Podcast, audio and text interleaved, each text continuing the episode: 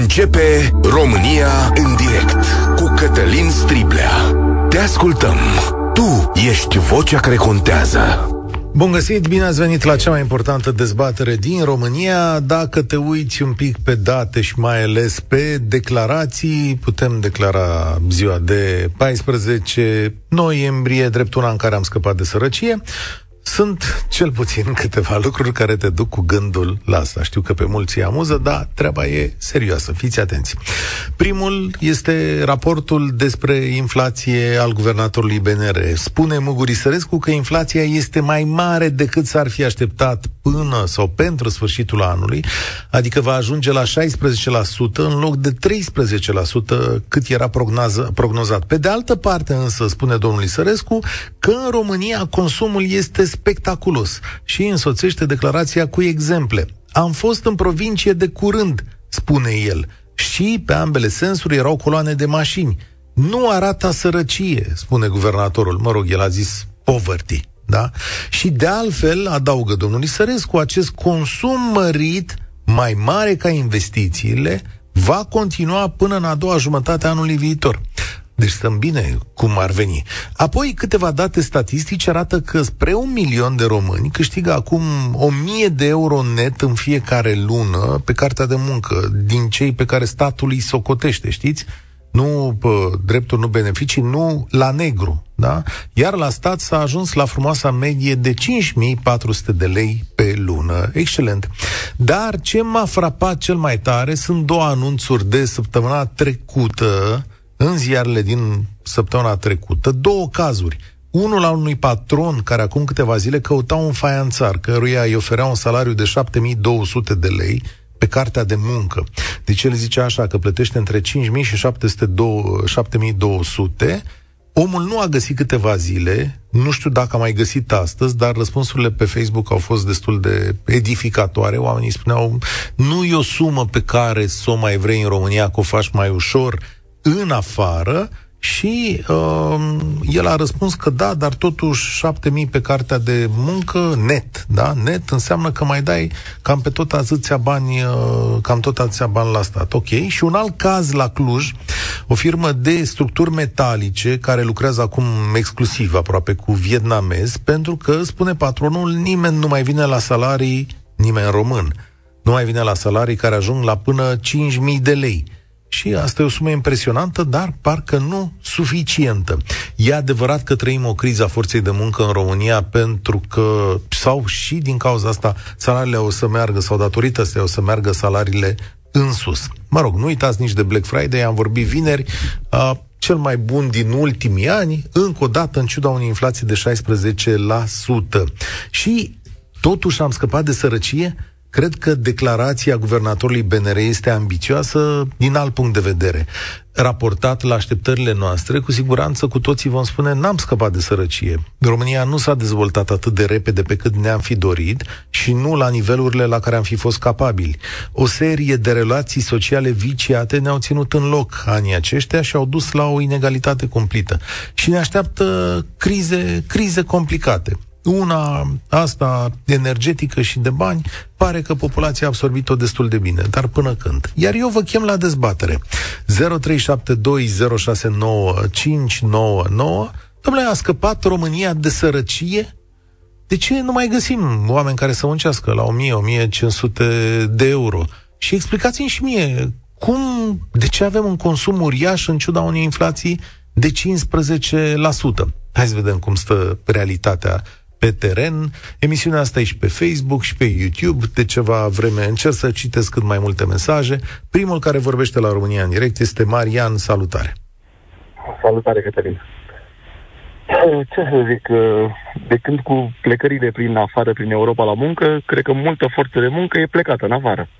Și vin mulți bani și de acolo. Cei care n-au plecat și au ales să rămână, la fel de bine, și-au făcut pe aici diverse afaceri și câștigă destul de bine încât să nu plece.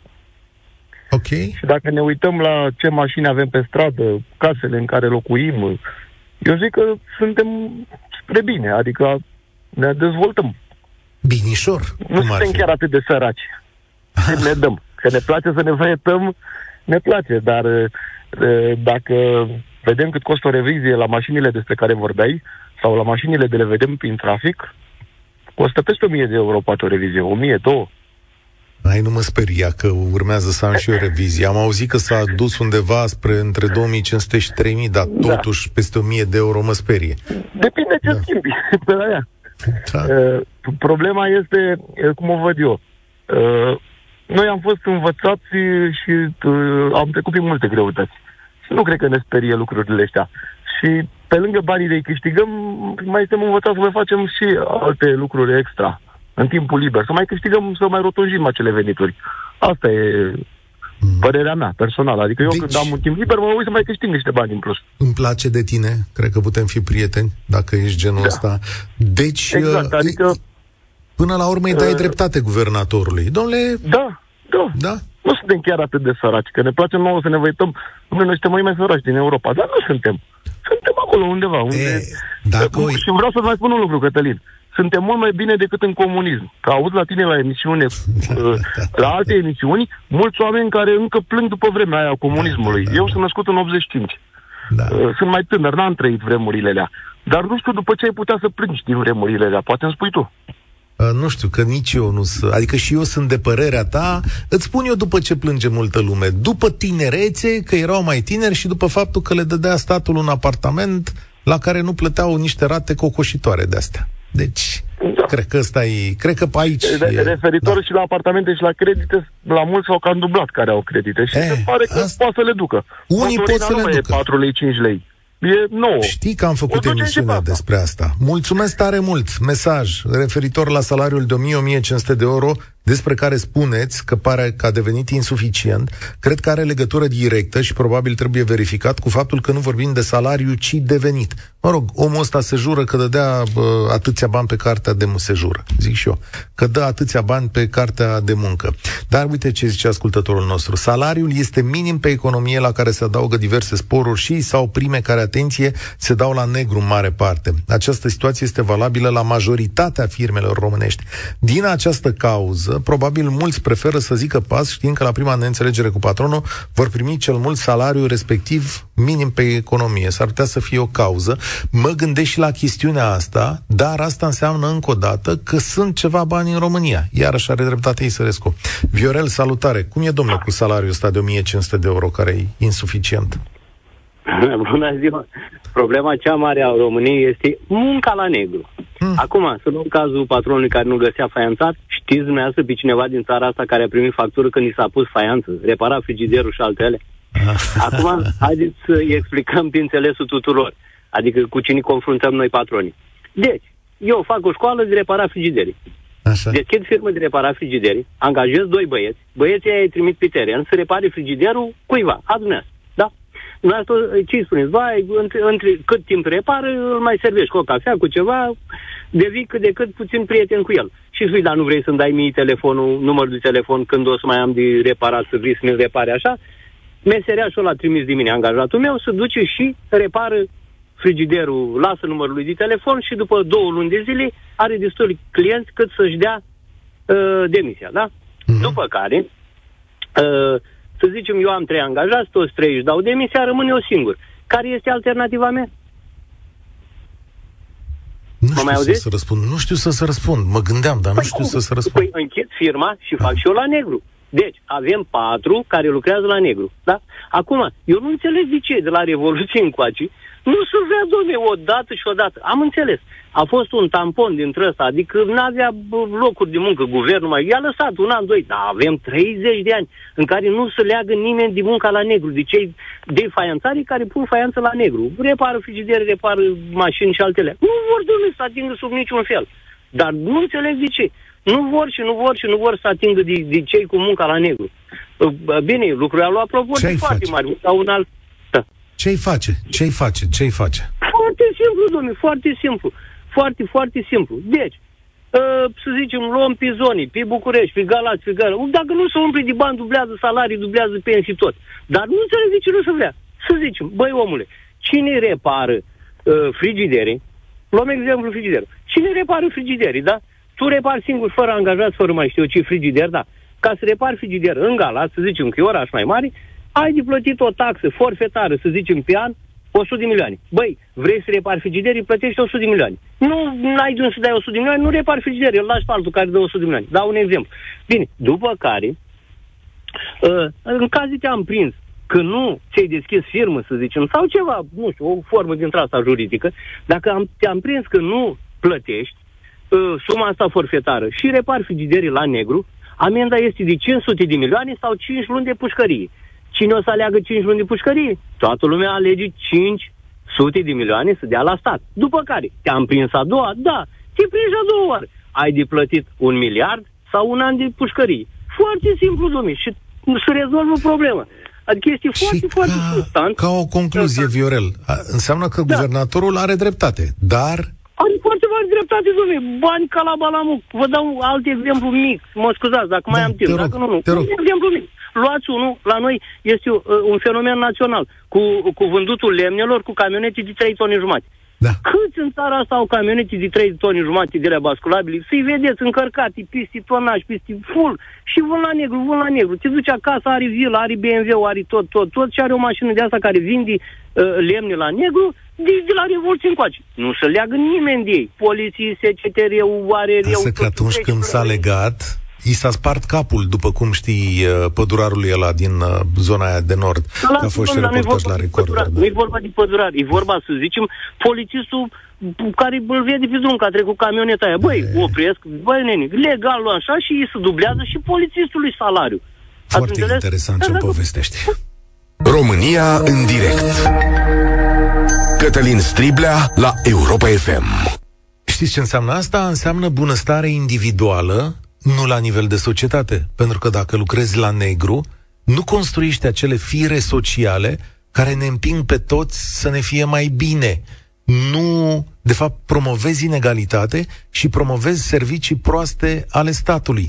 Dacă tu faci banii aia la negru, după care ceri drumuri, de unde Dumnezeu să-ți facă statul drumuri dacă nu ți-ai plătit taxele?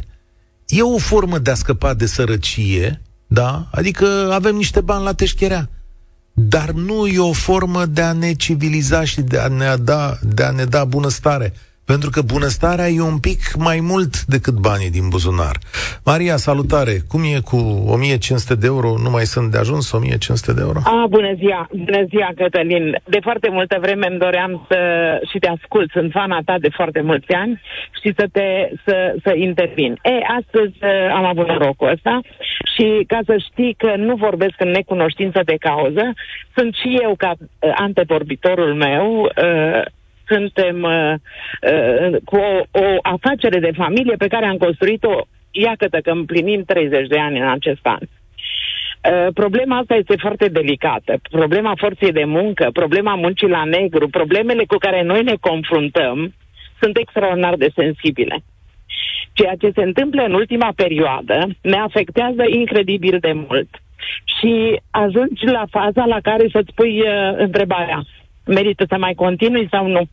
De ce? Pentru că, pentru că noi suntem uh, acea, uh, să zic, societate care își plătește în fiecare lună uh, impozitul la stat. N-are datorii. Pentru că noi suntem cei care nu avem niciun fel de restanțe. Suntem noi care am construit această afacere cu credite bancare uh, și uh, proprietatea a fost a noastră doar din două mii optsprezece când am terminat creditul uh, în bancă. Uh, toate eforturile astea le-am făcut punând umăr la umăr lângă angajații noștri. Suntem o afacere de familie pe care am construit-o așa ușor, ușor, iar în cele mai proaste luni, uh, turism, vă spun, uh, da. spun ca să știi despre ce uh, uh, domeniu vorbim. Uh, în cele mai proaste luni am avut cincisprezece cincisprezece angajați. Okay. Toți cu carte de muncă. Și găsești angajați? Nu. Păi tocmai aici am vrut să ajung. Toată lumea este nefericită, toată lumea este sufocată de faptul că nu mai găsim forță de muncă. Sau dacă găsești forță de muncă, Cătălin, e de foarte slabă calitate, cel puțin în domeniul nostru. Foarte mult răscolim, foarte multe anunțuri dăm. Cât e un salariu mediu la tine? Până găsim o calitatea oamenilor cu care putem să lucrăm. Cât? Îi întreb, care crezi că este salariul pe care tu îl meriți pentru munca pe care știi să o faci? Și bine, fiecare cu pretenție, da, trei mii, cinci mii, șapte mii, bun. Uh, să zici așa, mergi pe o, o, o perioadă de probă. Ok, sunt de acord. Mergem să vedem ce înseamnă pentru tine, profesional, suma pe care ceri. Este catastrofă. Este catastrofă, nu poți continua așa. Până la urmă, devii umilit de angajatul căruia nu știi ce să-i mai faci, să-i îl ții în locul de muncă, să aibă un salar stabil, să aibă acea asigurare medicală, acea, acei bănuți pregătiți pentru pensie, nici nu-i mai interesează. Uh, problemele sunt uh, atât de, de complicate, încât de multe ori ești pus în, în, în impas. Ce am făcut noi? Am apelat la aceste servicii de muncă din străinătate și aducem nepalezi. Băieți așa din Nepal, dorniți să muncească, vin cu cinci sute, cinci sute cincizeci de euro. Da. Adică le dai două mii cinci sute, trei mii de lei pe lună. Așa, și casă, masă asigurată.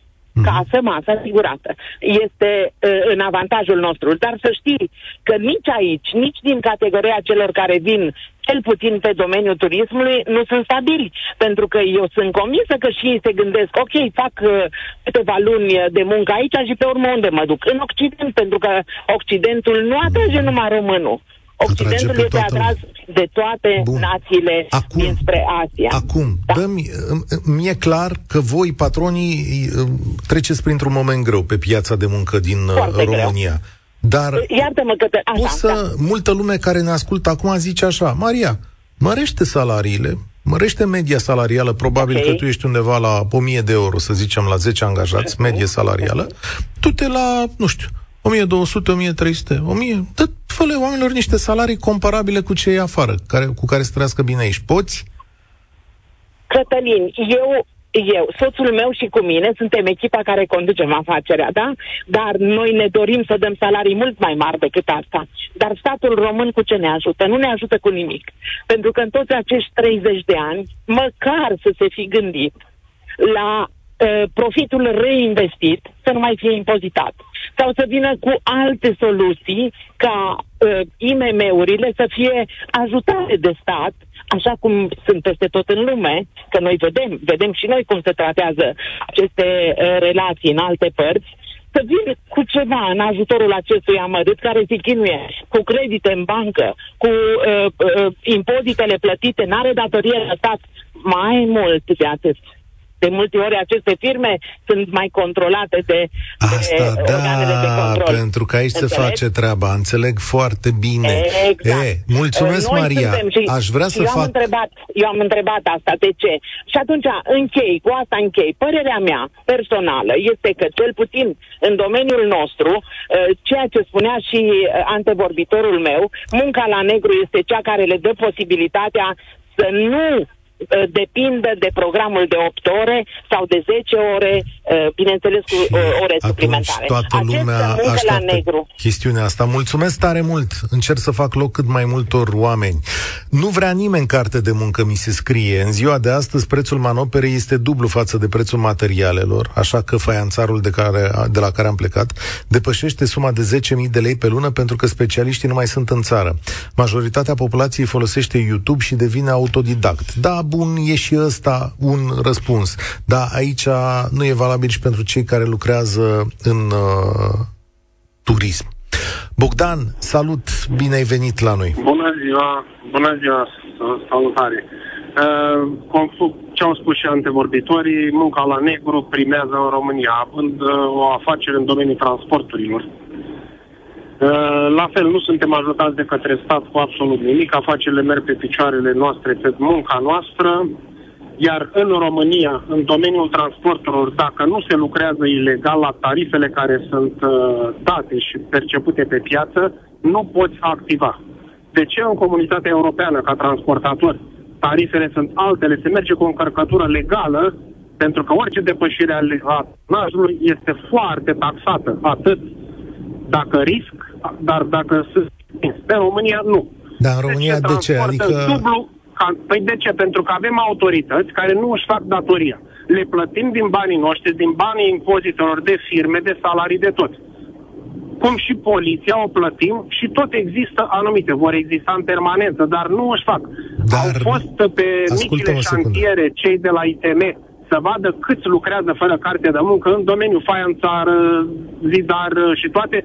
Nu. S-au dus pe șantierele mari ale marilor firme de construcții, unde sunt nepalezi și astea, dar micile afaceri de familie cu zugrav, zidar și astea sunt neimpozitați. Deci munca la negru primează în România. Ai, deci ascultă-mă, de aceea... Bogdan, da. Deci avem o țară de prosperitate, dar e construită prost. Individual. Individual și prost și... Bun, dar acum multă lume o să zică, bă, până la urmă, ce importanță are? Că uite, ne descurcăm. Și când umpli camionul, faci niște bani, uh, dai mai departe șpaga respectivă, trăiește și polițistul, trăiești și tu, uh, toată lumea are un ban în buzunar. Da, dar nu trebuie să gândim așa.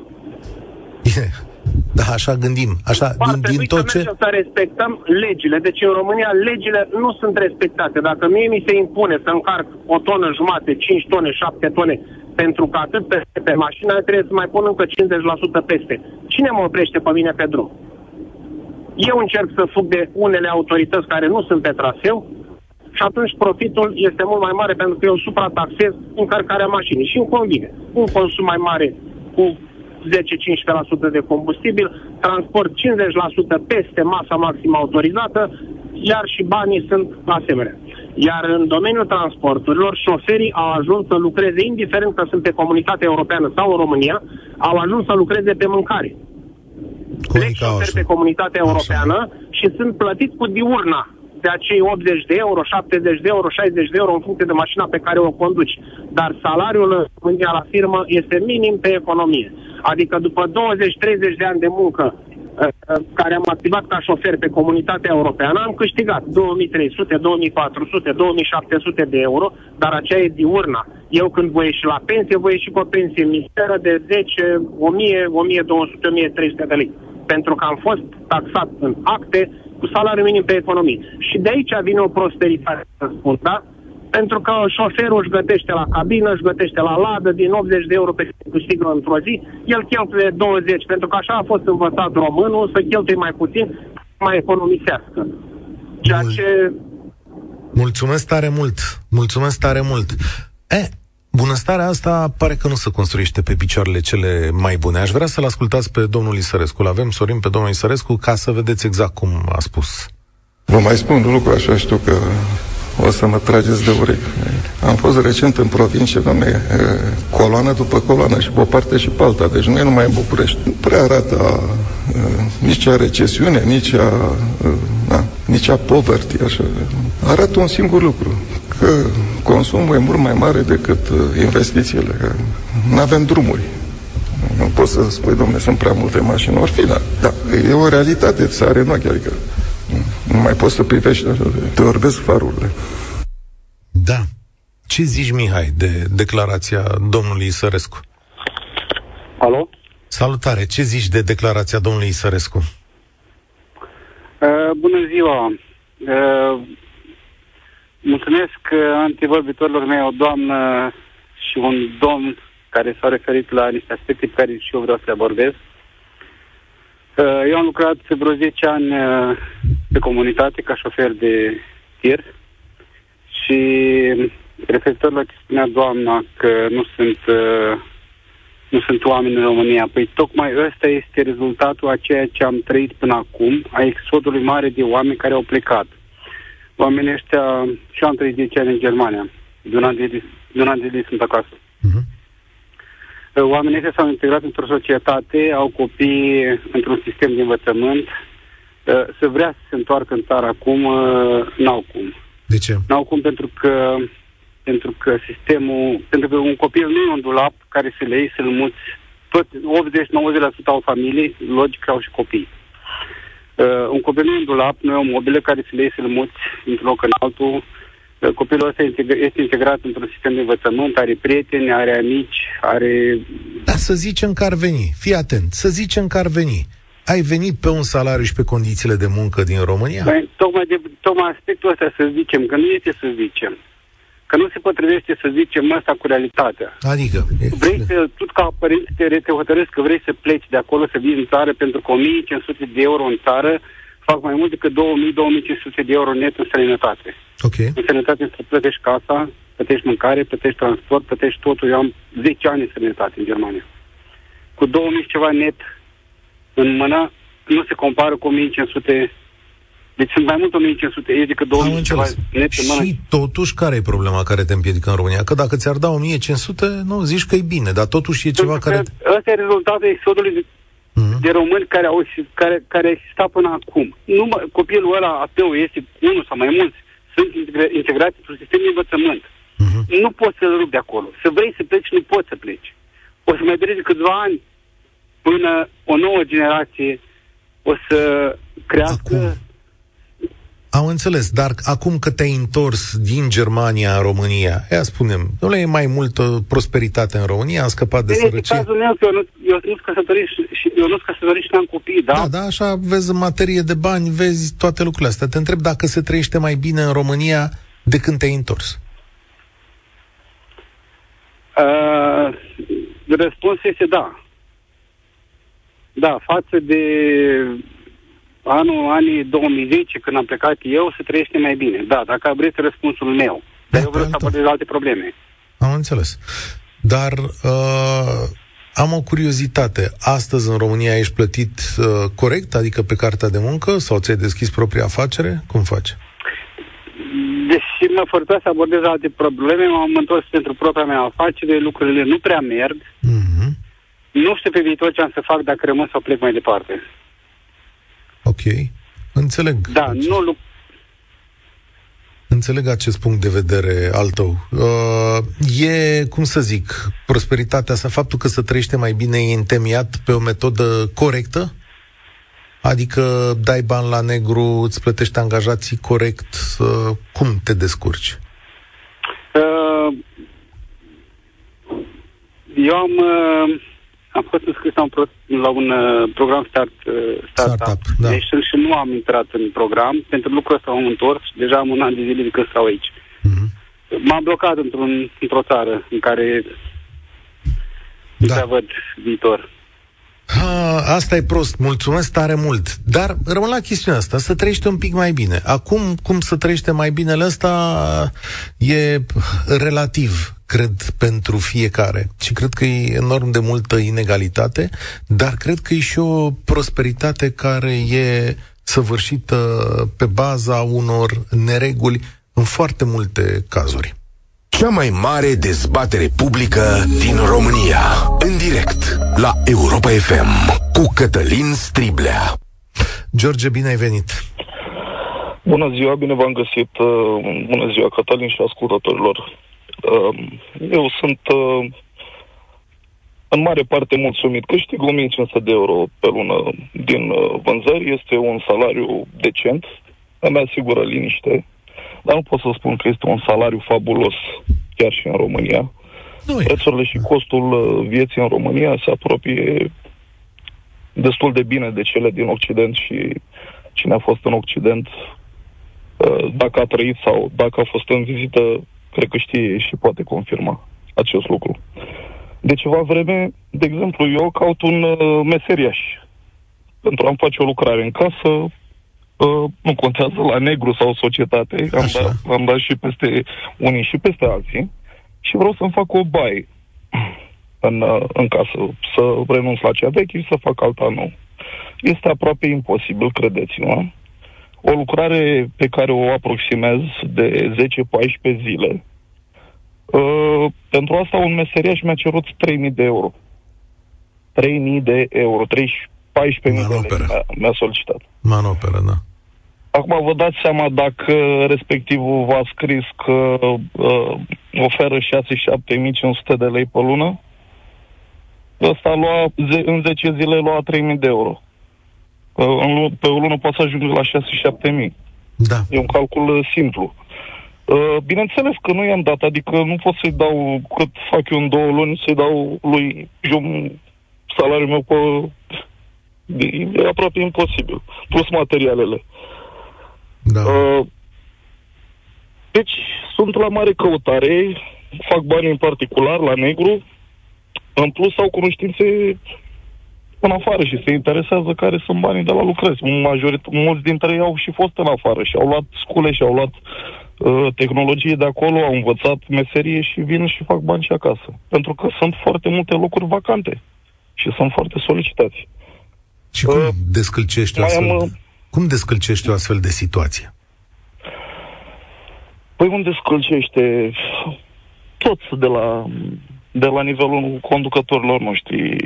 Uh, ei i-au împins, practic, pe oameni să plece în afară, să-și caute, să-și caute un trai mai bun. Acum zece ani se trăia extrem de prost în România, acum se trăiește un pic mai bine, nu suficient de bine, totuși, uh, dacă suntem doar un milion de locuitori care câștigăm peste o mie de euro pe lună, și milionul ăla de locuitori are mașini frumoase, case frumoase și așa mai departe, și un trai liniștit, marea majoritate totuși au un, au un trai foarte prost sau prost sau mai puțin bun. Să ne gândim că totuși pensia medie, medie în România este de vreo o mie șapte sute de lei și eu nu cred că poate să-ți acopere costul unei vieți decente. Asta este foarte clar. Mulțumesc. Acel Isărescu, am impresia că nu trăiește în România asta, ci într-o lume paralelă. Vede cost de mașini, vede consumerism, dar nu e relevant cât la sută din populația țării sunt aceia care își permit să trăiască decent. De ce nu se pune problema că peste cinci milioane de români au salariul minim pe economie sau avem peste patru milioane de pensionari cu pensii mizerabile după o viață de muncă? De aici ar trebui să pornească discuția despre sărăcie. Asta e o discuție despre inegalitate, să știți, din punctul ăsta de vedere. Acum, la cele patru, la cinci milioane de români cu salariu minim pe economie, nu știu dacă sunt atât de mulți, o să verific cifra asta, dar aici, după cum vedeți că merge discuția, am un dubiu. Unii dintre ei au salariu minim pe economie, dar mai au niște bani la negru. Ioana, salut! Bună ziua! Vă salut! Bine ai venit! Găsești oameni la o mie cinci sute de lei? o mie cinci sute de euro? Salariul meu este de șase mii două sute paisprezece lei.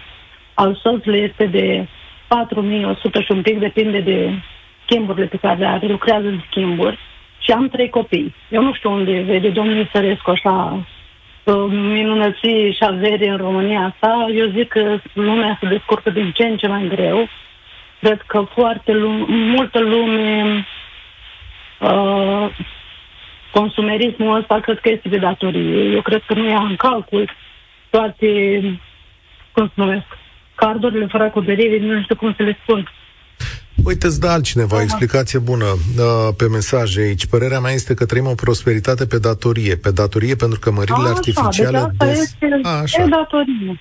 Pe, pe datorie trăim. Pe datorie. Acum nu știu uh, dacă domnul Isărescu merge el așa în trafic, o uh, mers bară la bară, cum merge dimineața sau la țară. Asta zicea și... E... Asta zicea și... Și fac naveta pentru serviciu. Eram curioasă dacă domnul Isărescu a mers... Uh, Uh, însoțit sau într-o mașină normală, mergi el bar la bar și a făcut două ore până la... Nu știu aici situația, dar uite, am o întrebare dificilă pentru tine, Ioana. Uh, yeah. Ai spus așa, că soțul tău câștigă patru mii o sută de lei funcție de turele pe care le face. Și eu da, aici... Da, uh, și eu aici ți-am arătat două oferte de muncă mult mai bune decât ale soțului tău. De ce nu se duce către o astfel de zonă? Uh, nu știu, eu sunt din Bacău, nu am văzut așa oferte la... Eu nu știu unde am văzut-o, unde sunt ofertele astea. Una e la, una e la București, una e la Cluj, știi cum e, da. E, un pic cam, cam greu să lași copiii să te duci la București, probabil să decontează și cazare, și transport, și tot. Adică ar, ar fi același lucru, oricum mergi la lucru în Italia, Spania, Franța sau la Cluj, București, ar fi același. Ar însemna să-ți uh, schimbi domiciliu sau, nu? Ar însemna da, să treci toată da, familia. Da, da, Ca da. Să nu rupi familia și să nu se întâmple cum s-a întâmplat în atâtea cazuri, nu? La voi, în Bacău, piața de muncă, bănuiesc că nu arată așa, dar... V-ați uitat pe oferte? Adică ați căutat ceva mai bun în această situație? de căutat, o căutau cu siguranță. Dar vreau să spun că este foarte dificil să uh, lași în urmă copiii. Eu nu sunt de acord să rupi. Uh, atunci muncește mai puțin, dar te-ai bucura dacă n-ar mai fi munca la negru, nu? Ai vrea să dispară și plata la negru. Cu siguranță nu cred că există oferta asta de muncă așa de pompoasă, București și Cluj. Uh, dacă mă uitam... Uh, Cu siguranță, dacă este remunerația atât de mare, chiria va fi la fel de mare. Cheltuielile cu transportul vor fi la fel de mari. Deci întotdeauna trebuie să calculez și ce mă costă ca să ajung până la serviciu. Voi cu siguranță n-ai să găsești locul de muncă cu cazarea sau foarte aproape și nu cred că la București îți permiți în... Nu știu, voi trăiți mai bine sau mai prost decât acum zece ani? Uh, nu știu. Uh, mai rău decât acum zece ani. Mai rău decât acum zece ani, da. da. Îmi pare rău să aud asta. Mai rău. Uh, vreau să spun că avem uh, vedița în clasa a opta cu pregătirile de termină, deci nu știu unde vede domnul Isărescu prosperitate și bunăstare. Vreau să spun că e uh, deja le combustibilul, uh, energia, toate pe se fac să... Da. Da, înapoi, nu înainte. Mulțumesc tare mult pentru punctul tău de vedere.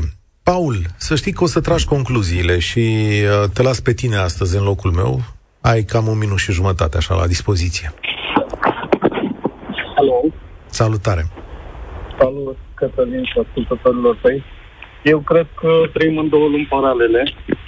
Una rurală și una urbană. Ce a văzut domnul Isărescu, cred că a văzut în urban. Iar uh, vis-a-vis de locurile de muncă, noi nu avem flexibilitatea uh, celor de afară din vest, care au posibilitatea să mută de la un loc de muncă la celălalt, datorită faptului că noi suntem proprietari. Și poate să e un lucru bun. Și criza nu a afectat atât de mult din această cauză. E o bună observație, să știi că o accept cu mare bucurie. Faptul că suntem o nație de proprietari cu costurile la energie plafonate e una dintre salvările acestei țări sau unei mari părți a populației. Adică poate trăi pe mai departe. Dacă da. erai în altă situație. Asta nu ne dă flexibilitatea de a ne muta de la un serviciu la altul. Suntem prizonierii orașelor în care trăim, orașelor comuniste care au fost create pentru muncitorii din orașele respective, gen Galați, gen Pitești și așa mai departe.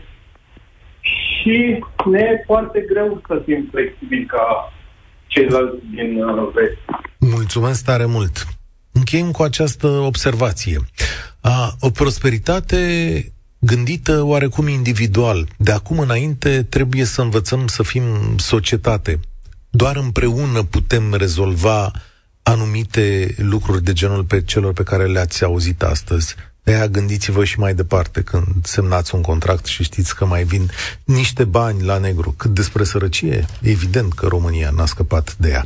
Sunt Cătălin Striblea, mulțumesc tare mult, asta e România în direct, spor la treabă. Participă și tu, România în direct, de luni până vineri, de la ora treisprezece și cincisprezece.